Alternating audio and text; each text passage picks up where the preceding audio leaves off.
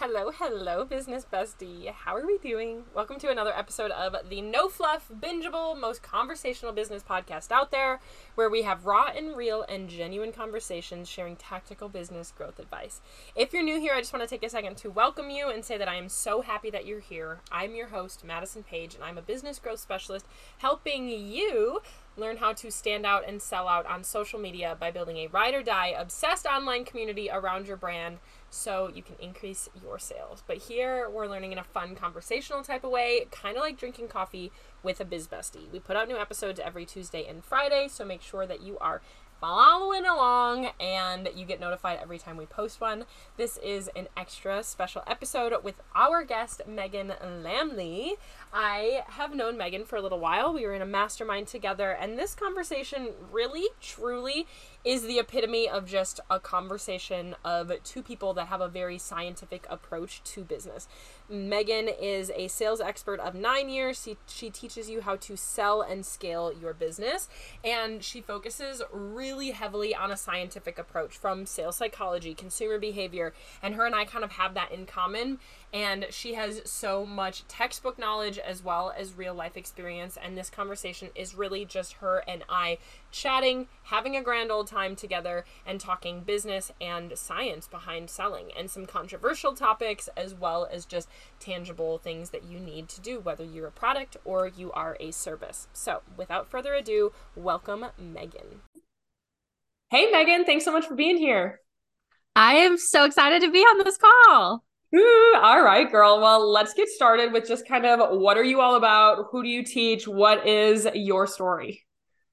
Yeah, so my name is Meghan Lamle and I teach entrepreneurs how to sell.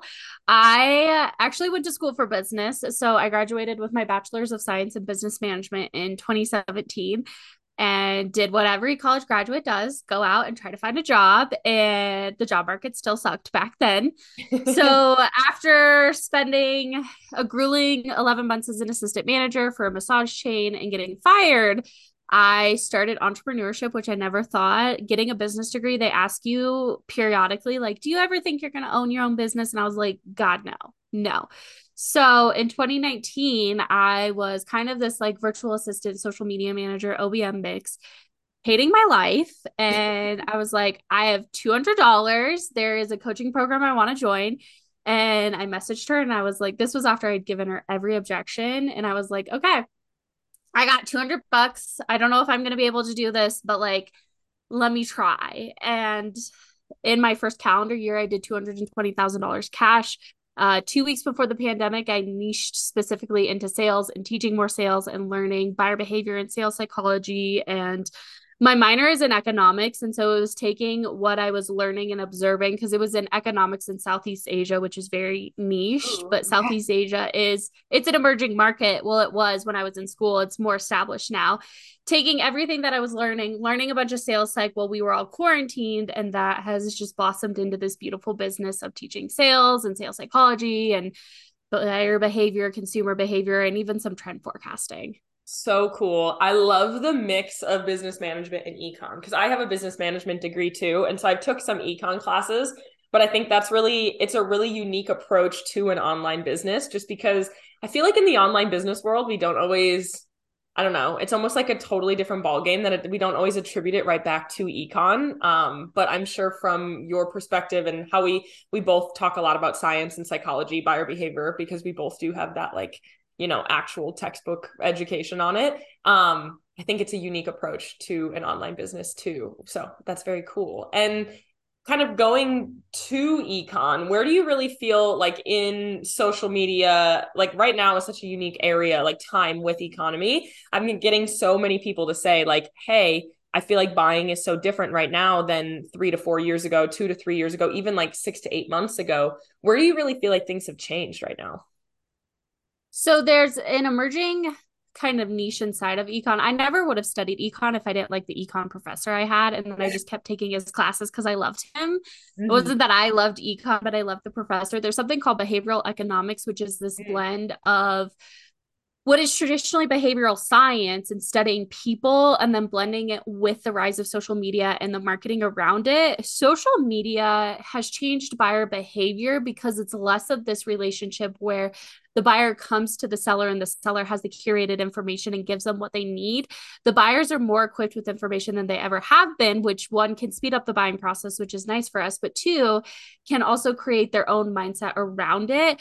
I would say in the last two years, we've seen buyer behavior shift because of things like TikTok, where people aren't Googling anymore. They're they they go to TikTok. If like I was looking for a yoga flow a couple weeks ago and I didn't even go to Google. I was like, I know my favorite TikToker who does yoga flows. I'm just going to like save one of her videos and do it.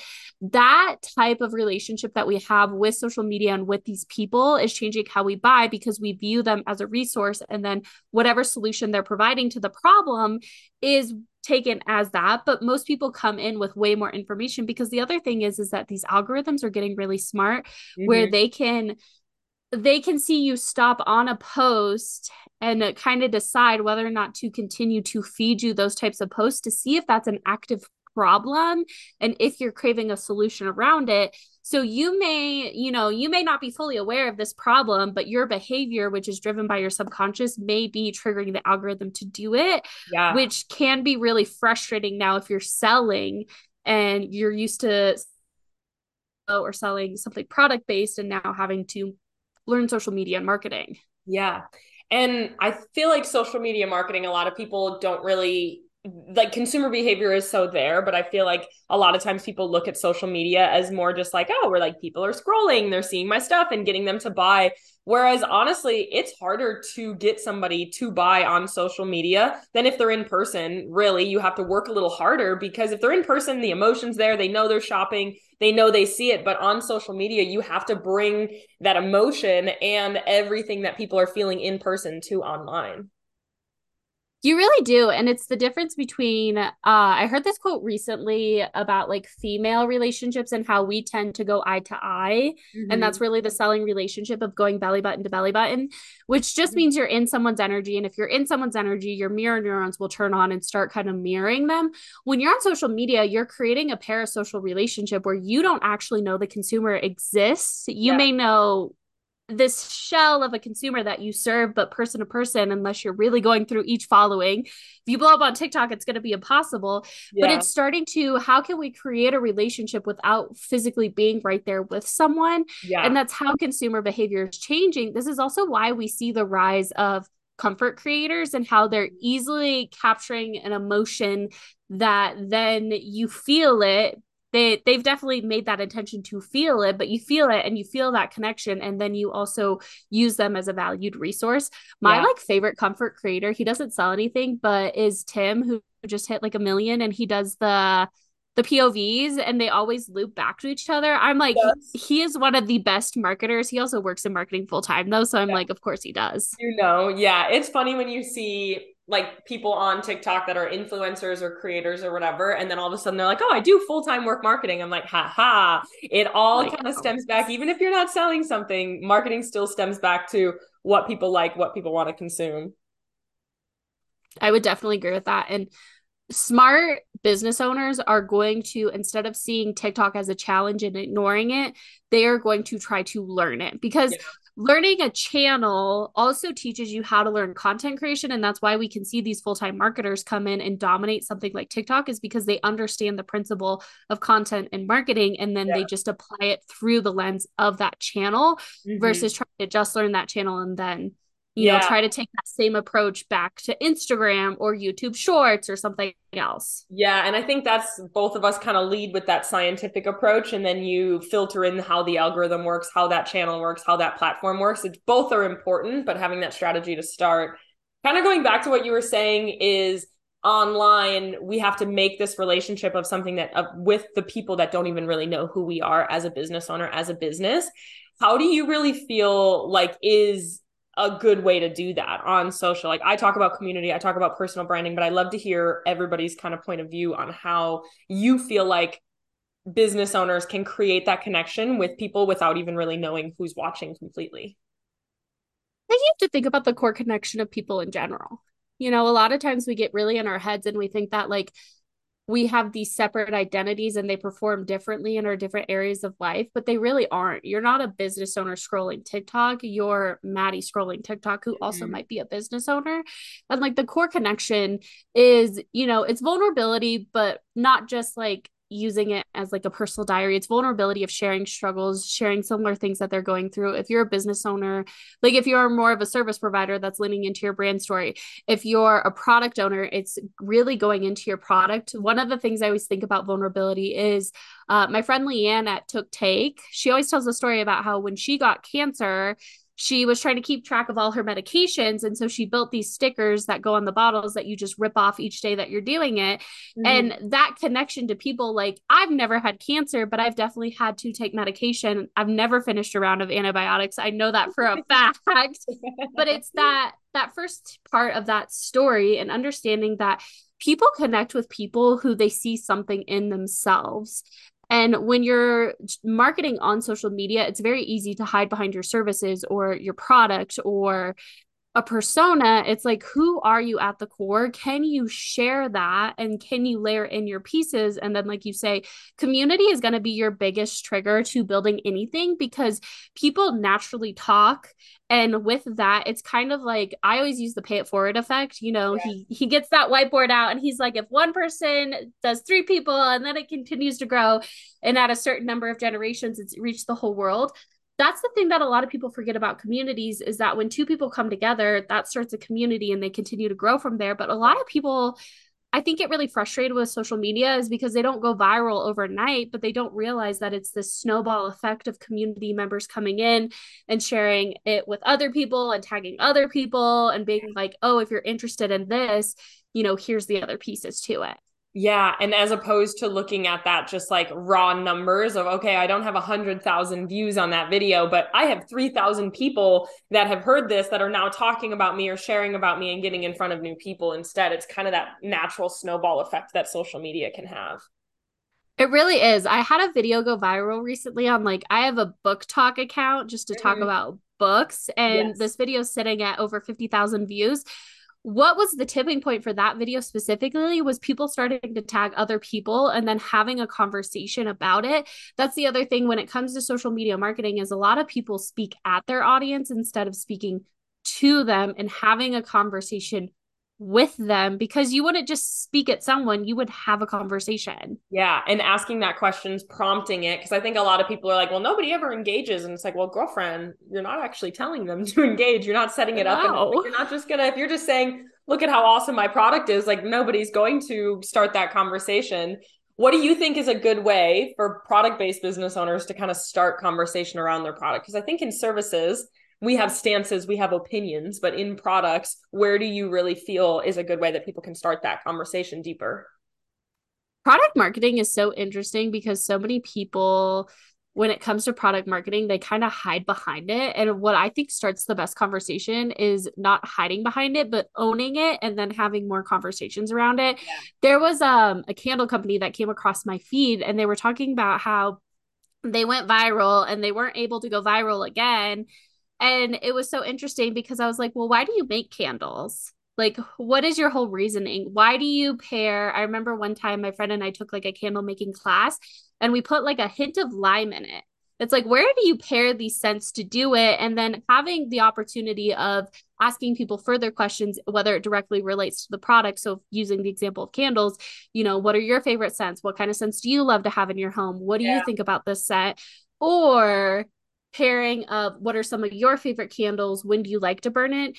Naturally asking questions gets people to reply because it leaves an open loop but it's also like with products i feel like it's this open close where it's like bring people in and yeah. give it more than just here's this candle buy my candle. Give them some like thought process and something to work on. I always say if you're doing any sort of engagement with your audience whether it's you're messaging people or you're creating content and with a question because one people will naturally answer a question. Yeah. You don't always have to have a call to action which i know is controversial in the marketing world.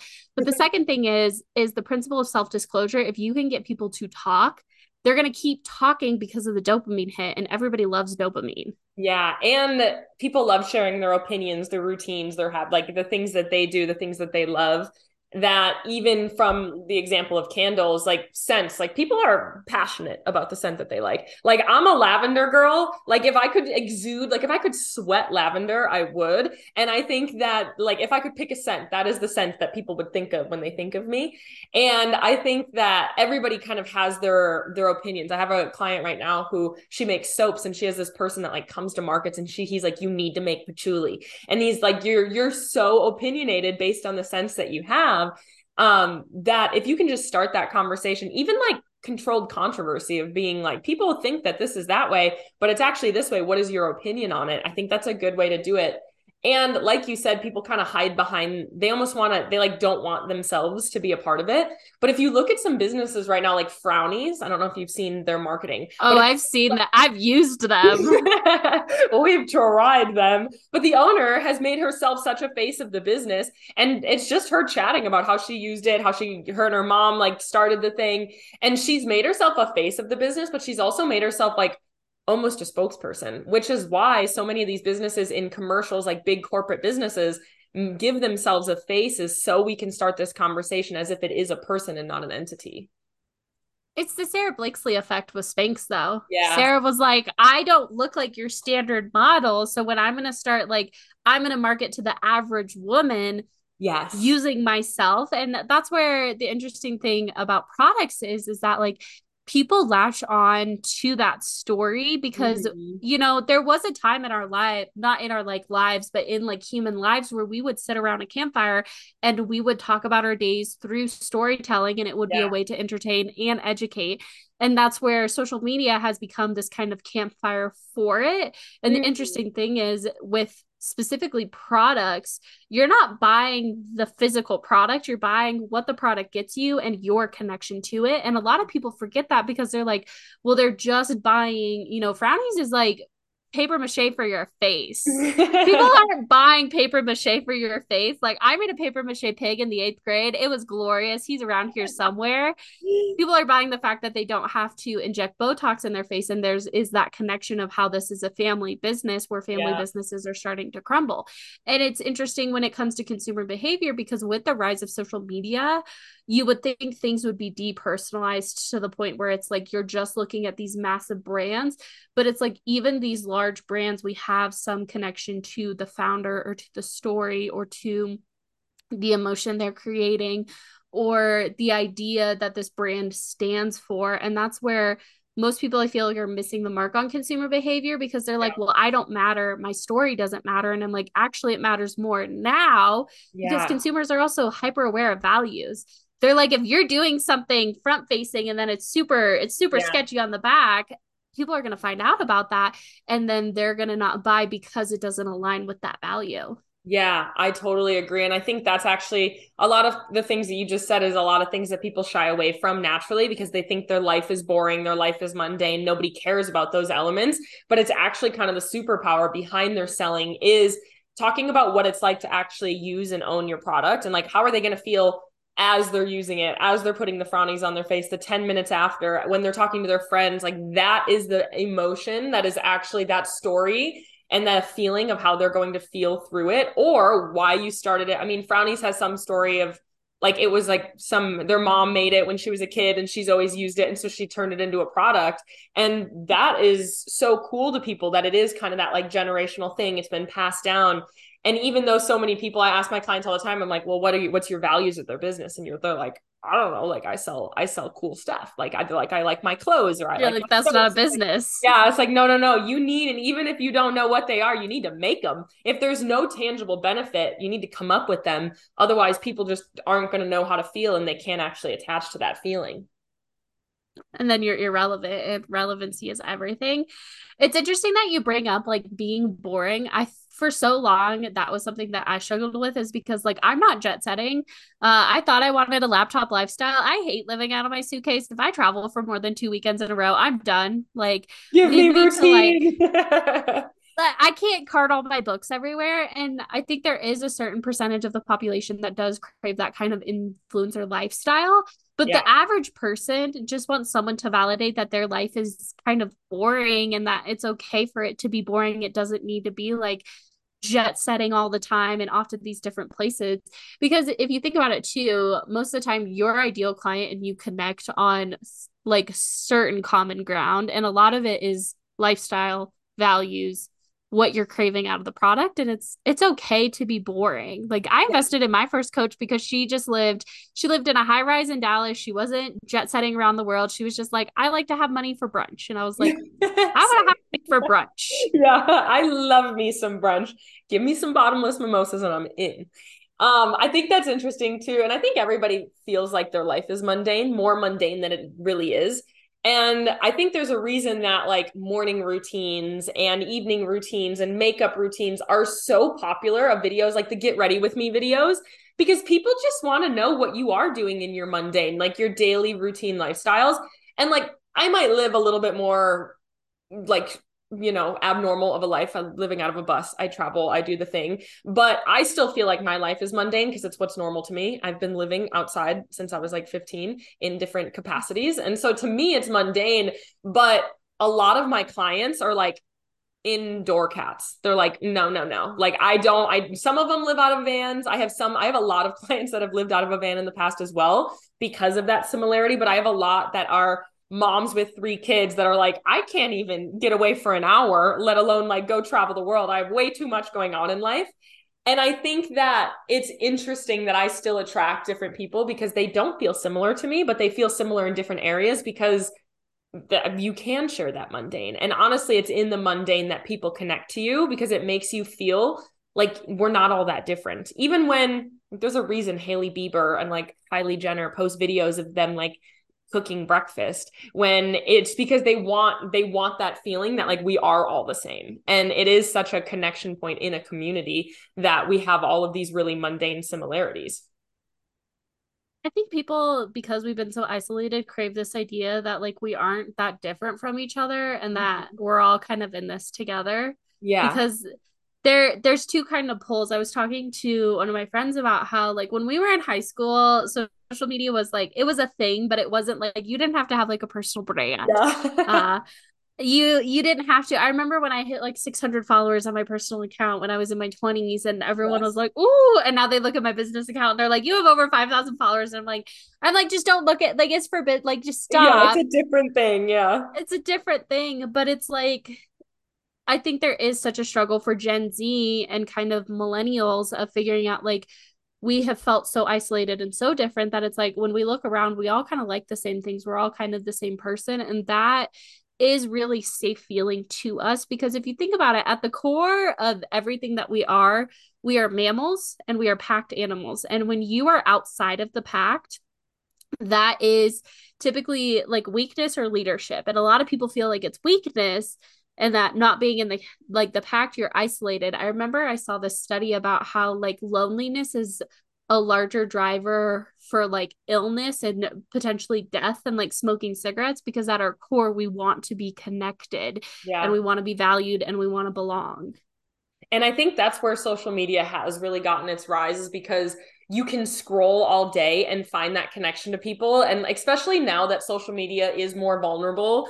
it is a little bit like there's so many people crying on the internet and telling like talking I love it. problem problems. It makes us feel like oh my gosh I've had that problem too. Like when a big celebrity starts talking about how they're you know having all these mental health issues or whatever people can find similarity points to it and be like okay like we really aren't all that different I remember when I got into social media, that was the one thing that like I like craved from the business space in 2020. And so I just started posting pictures of me crying. And then we had like therapy Tuesday where I would come on and be like, I just bawled my eyes out. I do remember some of the first posts. One of them was like, there's no crying in baseball, but there is in entrepreneurship and just explaining like hey, you see, it was when I was growing really rapidly and like I still am, but it's more stable now. Yeah. It was really this like, you know, people were seeing this like I was getting published in a local magazine. I was doing 100K sales in my first eight months, which was unheard of. And I was like, mm-hmm. here is the highlight reel. Here is me crying in my car, or me feeling really stressed, or me feeling like, you know, I'm getting too big for my britches. And it's so interesting because that like that movement that I've also seen continue to grow, it also can normalize the fact that it's like you're not going to have a good day every single day, even yeah. if social media feels like it. As a business owner, like the highs are really highs, but sometimes the lows are like, well, you know, this would be like a better idea if I like wasn't X, Y, and Z. Or yeah. I remember when I got diagnosed with um major depressive disorder in the end of 2021 and I remember talking about it and feeling so alone because a lot of my friends had hidden that they were medicated. And when I talked about it one on one, they were talking about how now they're on medication. And I started talking about it on social media and my diagnosis. And there were so many people who came to me and were like, oh, I was thinking about meds and this has actually started the conversation with my doctor. Or like, yeah. oh, I'm actually going through getting diagnosed and like this makes me feel less alone. And it was like, oh, this weird share just to share, not trying to get anything out of it, also created this community of like, it's okay. Yeah. And that, that honestly is also something about consumer behavior where I don't think we used to just walk the highlight reel, the influencer, the YouTube kind of effect, where now yeah. it's like, I want to know the whole person yeah. Because I also care about the whole person behind the product, the brand, or the service. Yeah. And it's been interesting because you and I have both been in business now for so many years and like have been on the online space, is seeing that develop even more. That like consumers are more so like they're striving for that transparency and connection with businesses, with people, and seeing the highs and the lows. And I find it really interesting a lot of times. Like I see it on TikTok a lot where TikTokers will be like, my small business is failing. And they like, it's like their whole strategy is going on TikTok and saying that they're not getting any sales and hoping that it makes people want to get sales because people just want to support people. And I, it's controversial. I don't love it, but I, I do love it. I don't love it. I think it's sleazy and I think it's, and then they, when they see it work, thank you. I think it's sleazy. They just keep using it. It's just, it's using like psychology against people, but I do think it's, you it's interesting. It's interesting to see that people, people they're i mean basically they're just prying off of really kind people that want to support somebody that's struggling but then they make it the whole strategy because they see that it works. But it means that that transparency and that level of support is something that consumers are are looking at. I do think it's a sleazy sales tactic but it's interesting from a consumer behavior standpoint. You know what i always think of? Have you seen that black mirror episode where they rate people? Please tell me you watch black mirror. I have but i don't think i've seen that one it's like every interaction that you have with someone, they rate them, and then it's oh, like they're trying I to get more ratings. Like yeah, passing, it's been on. Yes, yes, yes. That's what I feel like that kind of tactic is, where it's like you're trying to get people to feel sorry for you. I always operate from the place of never speak from a wound, always speak from a scar. Mm. And there are times in my business where I've been like, okay, like something needs to change. Yeah. But when you get on and you're like, my small business is failing and you use that, it does, I do feel like you're preying one on your audience to support you instead of actually looking at the reasons why yeah. and not capitalizing. If you have gone viral and you have an email list, resell to your email list before you go cry on TikTok. Like yeah. use smart business tactics, be a business owner. And that is the shift between having a product and being a business owner. But the other piece is, is I feel like it's a there is an unspoken sense of trust between you and your audience. Yeah. And if you use that tactic over and over, you're breaking their trust. And how that shows up in conversation is like, I love the product, but but I see the owner always complaining on Instagram, or but I'm not really aligned with this.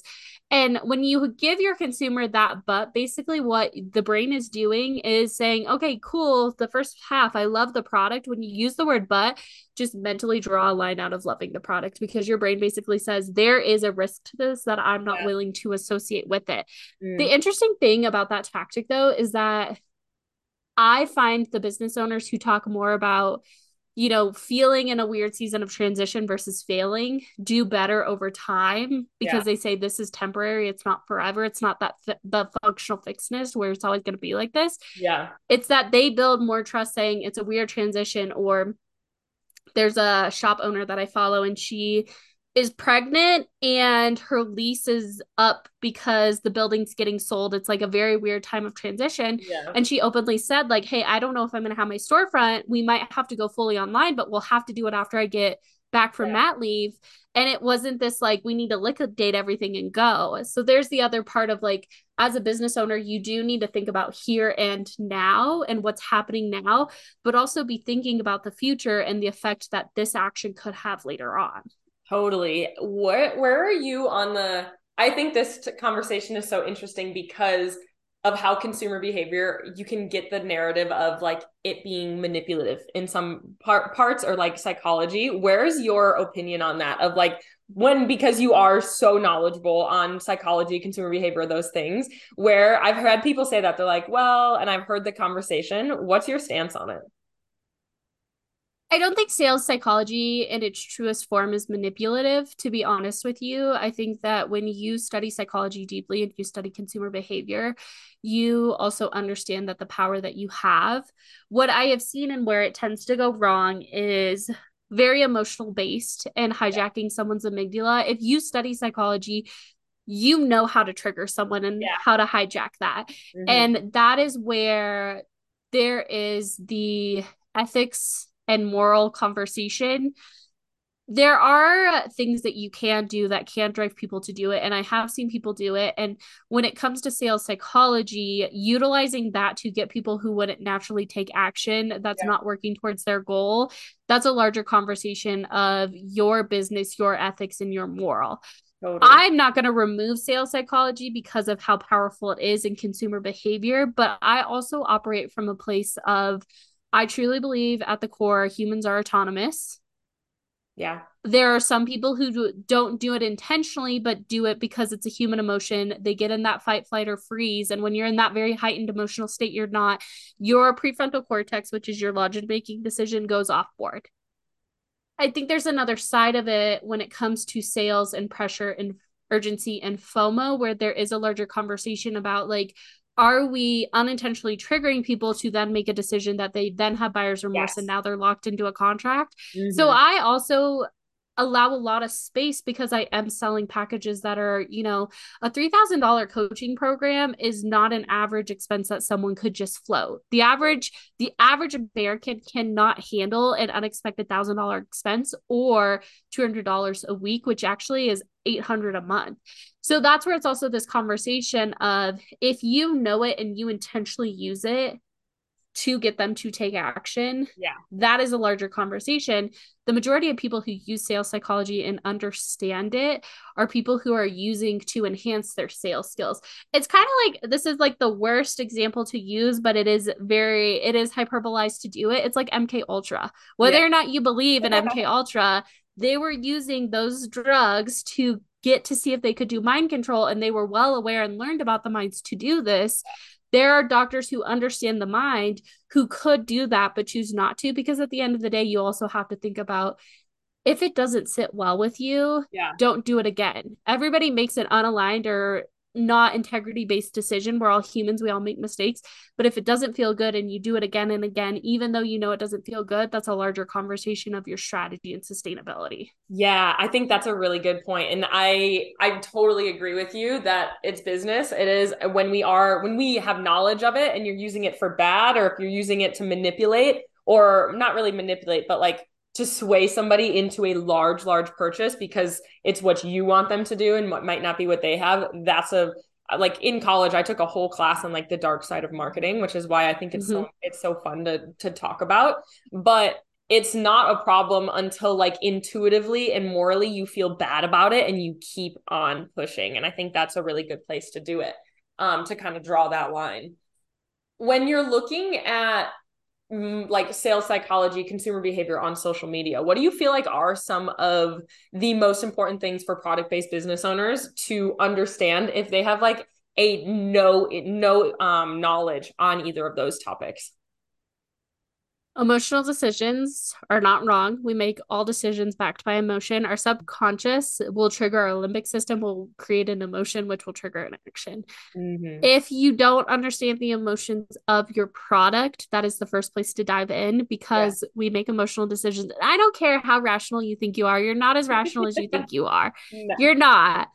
Go the other piece Target and you'll be able to tell. I got out of Target with the three things I went there, but that was like I was like, myself I'm good. that one. yeah.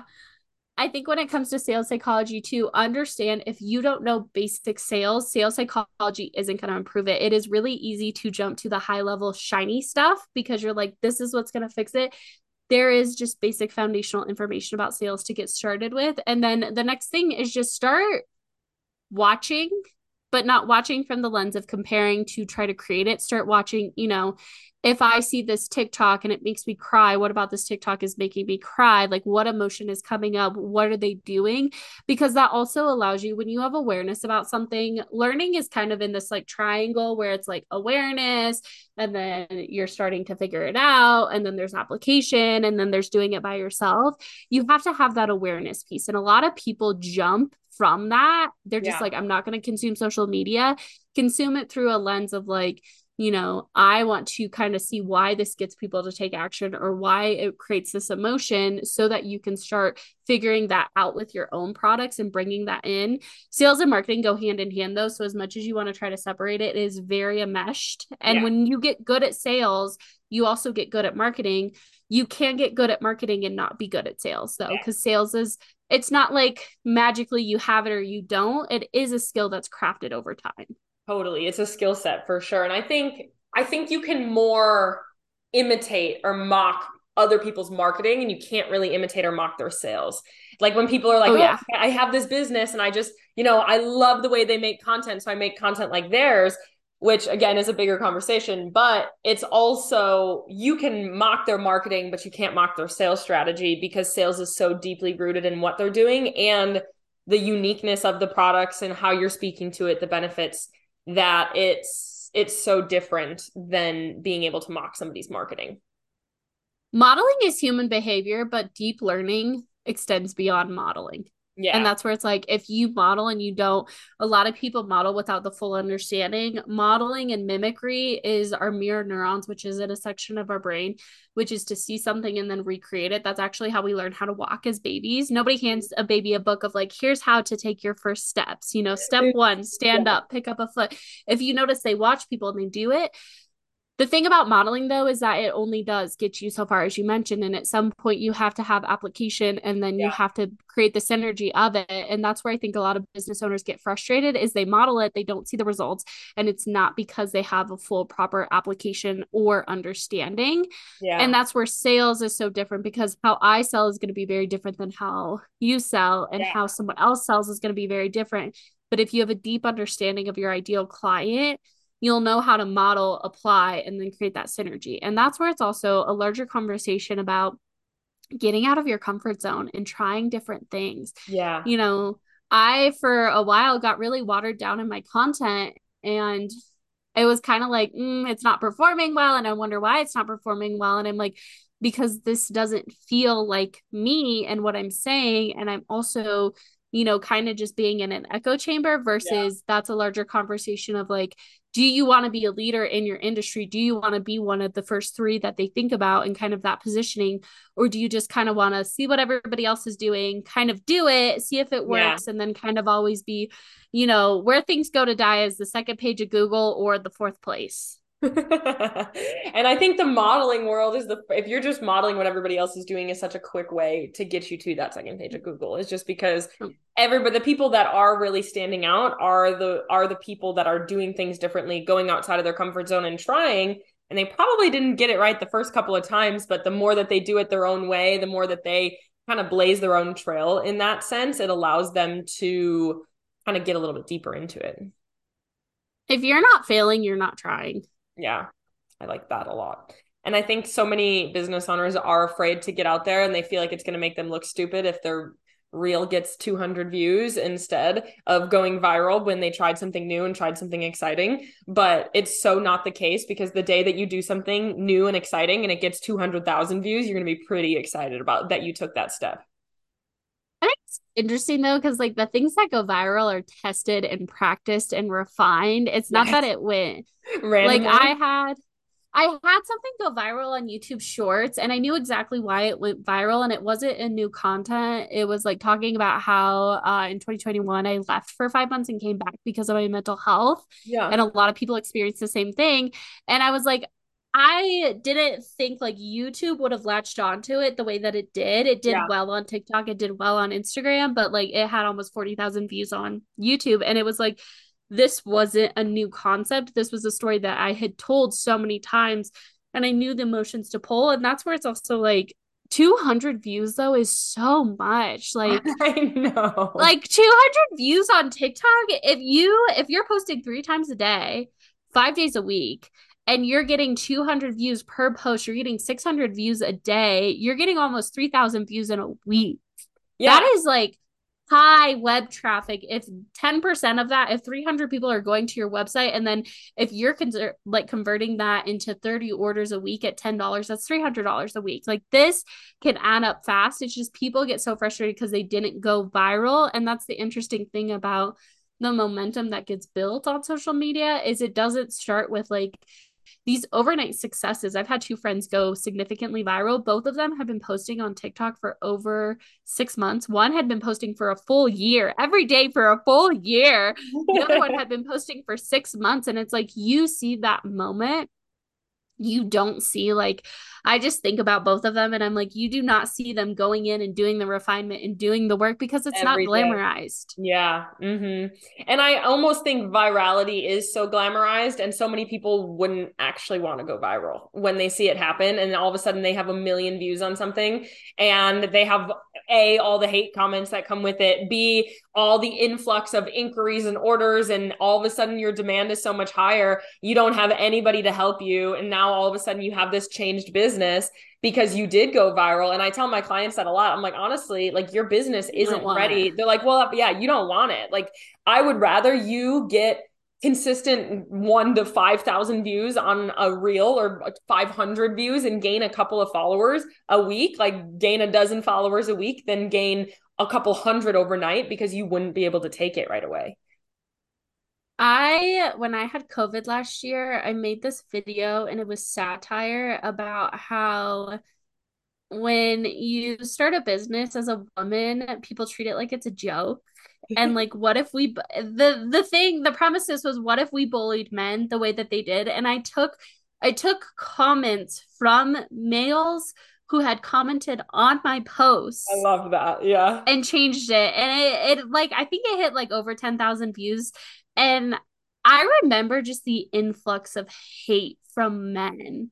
Hilarious. And it was it was so interesting because it wasn't related to anything to business and it's like you if you're a business owner and you're already on shaky ground about what you do and why you do it having a bunch of people come in and poke holes you're not going to want to do that and that's the interesting thing about like consumer behavior is the consumer will hide behind social media more than they ever have before. And yeah. so like if you're not prepared to like I just deleted them. I was like this is my like this is my page. This is my world. Like you don't get to be here. Like yeah. obviously this is for the girls. But the interesting thing too is that so many business owners will be so frustrated because they don't go viral and then it's like like you said, you're not set up for it. You don't have the emotional intelligence to field it or it's not really relevant to what is going viral and if yeah. it's not relevant then you get frustrated like my BookTok video i'm not frustrated because it's not correlating into business i knew it'd go viral because i was like this is something nobody's talked about like i've scoured yeah. the internet for this thought but it's also one of those things too that like this views don't automatically translate into money and so many people focus on such a vanity metric of views it's like i've always had a small audience and still done really good sales because yeah. of the marketing and the sales Mm-hmm, totally. And it, doesn't really, like you said, going back to conversions, you can have 3,000 followers. And if you are converting 10% of those 3,000 when you are launching something or re- have a collection release, like that's still like a lot of sales that you can bring in and consistently growing that, going from, you know, 30 sales to 40 sales to 50 sales is better than going from 30 to 300 in the, in a week because all of a sudden this video goes viral. Yeah.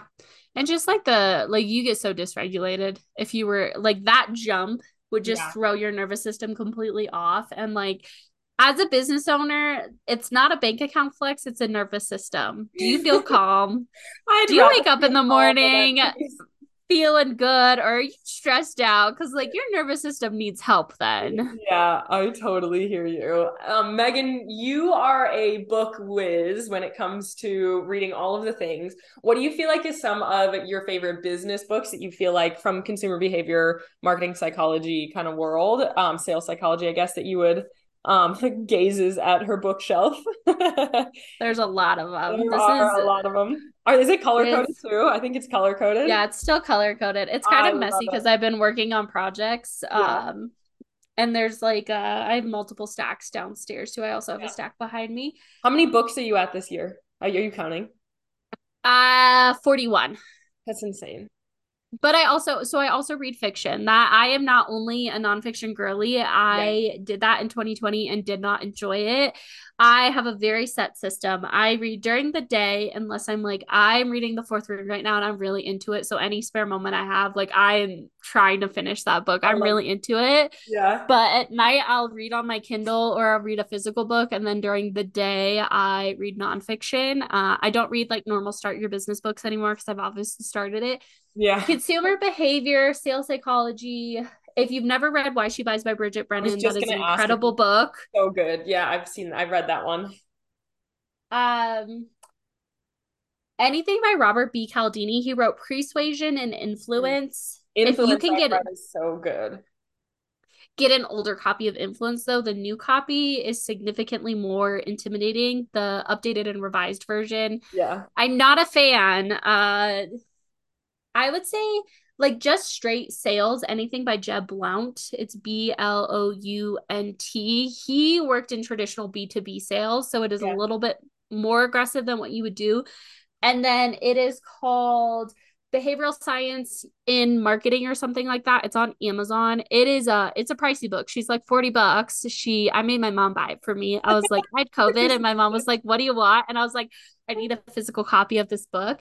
that one is probably the most cutting edge for research that I've seen around behavioral economics and sales psychology. The interesting thing is is sales psychology in the research world doesn't exist. It's behavioral economics. Yeah.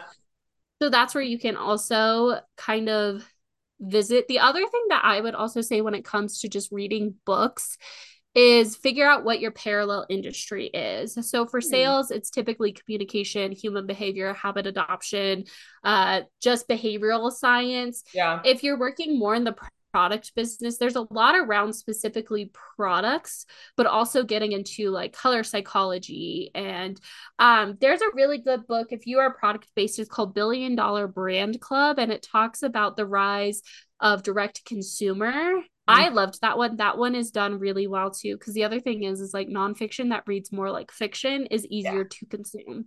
Totally. So I have a ton of books also on my page. If you want to look on Instagram, if yes. you're a Goodreads girly, all of my stuff is on Goodreads. Uh, even like the fiction smut that I read is also on there. It's a non-judgmental zone. Thank you. We love it. Thank uh, you. that's that's a good way to go. Awesome, Meghan. Well, what would you say is kind of like your legacy on the podcast, whether it's a tip, a a words of wisdom, whatever, at for an entrepreneur that's trying to grow, that's listening to the podcast, if you could scream something from the mountaintops, what would it be? Just keep going. Mm-hmm you're going to have hard days. You're going to feel like you're going to quit. You're going to have days that you honestly look at corporate jobs. I think all of us have done the good old job hunt. And you can quit every single day as long as you show back up. And yeah. that's where businesses are not, the online space glamorizes it. Businesses are not built in a year, in 18 months. They're built over five to 10 years. Yeah. And if you can really, if you get over the three year hump, I promise you, it gets so much better. You feel less like an imposter. You hate it less. Yes. You love it more, but also understand that the brands that you glamorize started in a very different world and yeah. they had very different support systems. So it's just like some days you really have to pull yourself out of bed. Totally. And the the the world right now is kind of weird with some of the with it's changed so much in the last couple of years. So kind of staying on top of that. But it is funny to look back at myself even like three or three to five years ago when I was working doing social media stuff, is having the difference in just like mindset around how a business grows in those first 3 to 5 years is so is so crazy. And I've been building businesses for more than 3 to 5 years. It's just the more that you do it, the more the more your skill set grows, the more that like, you know, entrepreneurial IQ grows that you're like, I can handle this. I can do the thing and I know how to do it. It's very good. Well, Meghan, thanks so much for being here. Where can people find you? Where where are all of your things? Go to Instagram. That's where I hang out. That's where the books, the podcast, everything exists. If you are somebody who you listen to this and you want to learn more about sales psychology or anything, you can slide into my DMs and I'll point you free direction books, courses, anything like that. And if you just listen to this and you want to say hi, just slide in and say hi. Awesome. Thanks so much for being here. I'll put all of your links down below so people can find you that way. Thank you. Thank you. This has been so lovely. Thank you for having me. I hope you enjoyed that conversation between Meghan and myself. Like I said in the beginning, it was just a real, actual conversation between two business brains that love to nerd out on some science. All of Meghan's links will be in the show notes. Go check her out. She is Meghan Lamle, L A M L E and I guess it's Meghan M E G H A N L A M L E with a dot in between the two, first and last name on Instagram. And I am this is Madison Page. Thank you so much for listening. We put out new episodes every Tuesday and Friday, so make sure that you are following along and enjoying the conversation here twice a week. I'm so happy to have you. I'm in your corner always. I'm rooting for you, and I love you.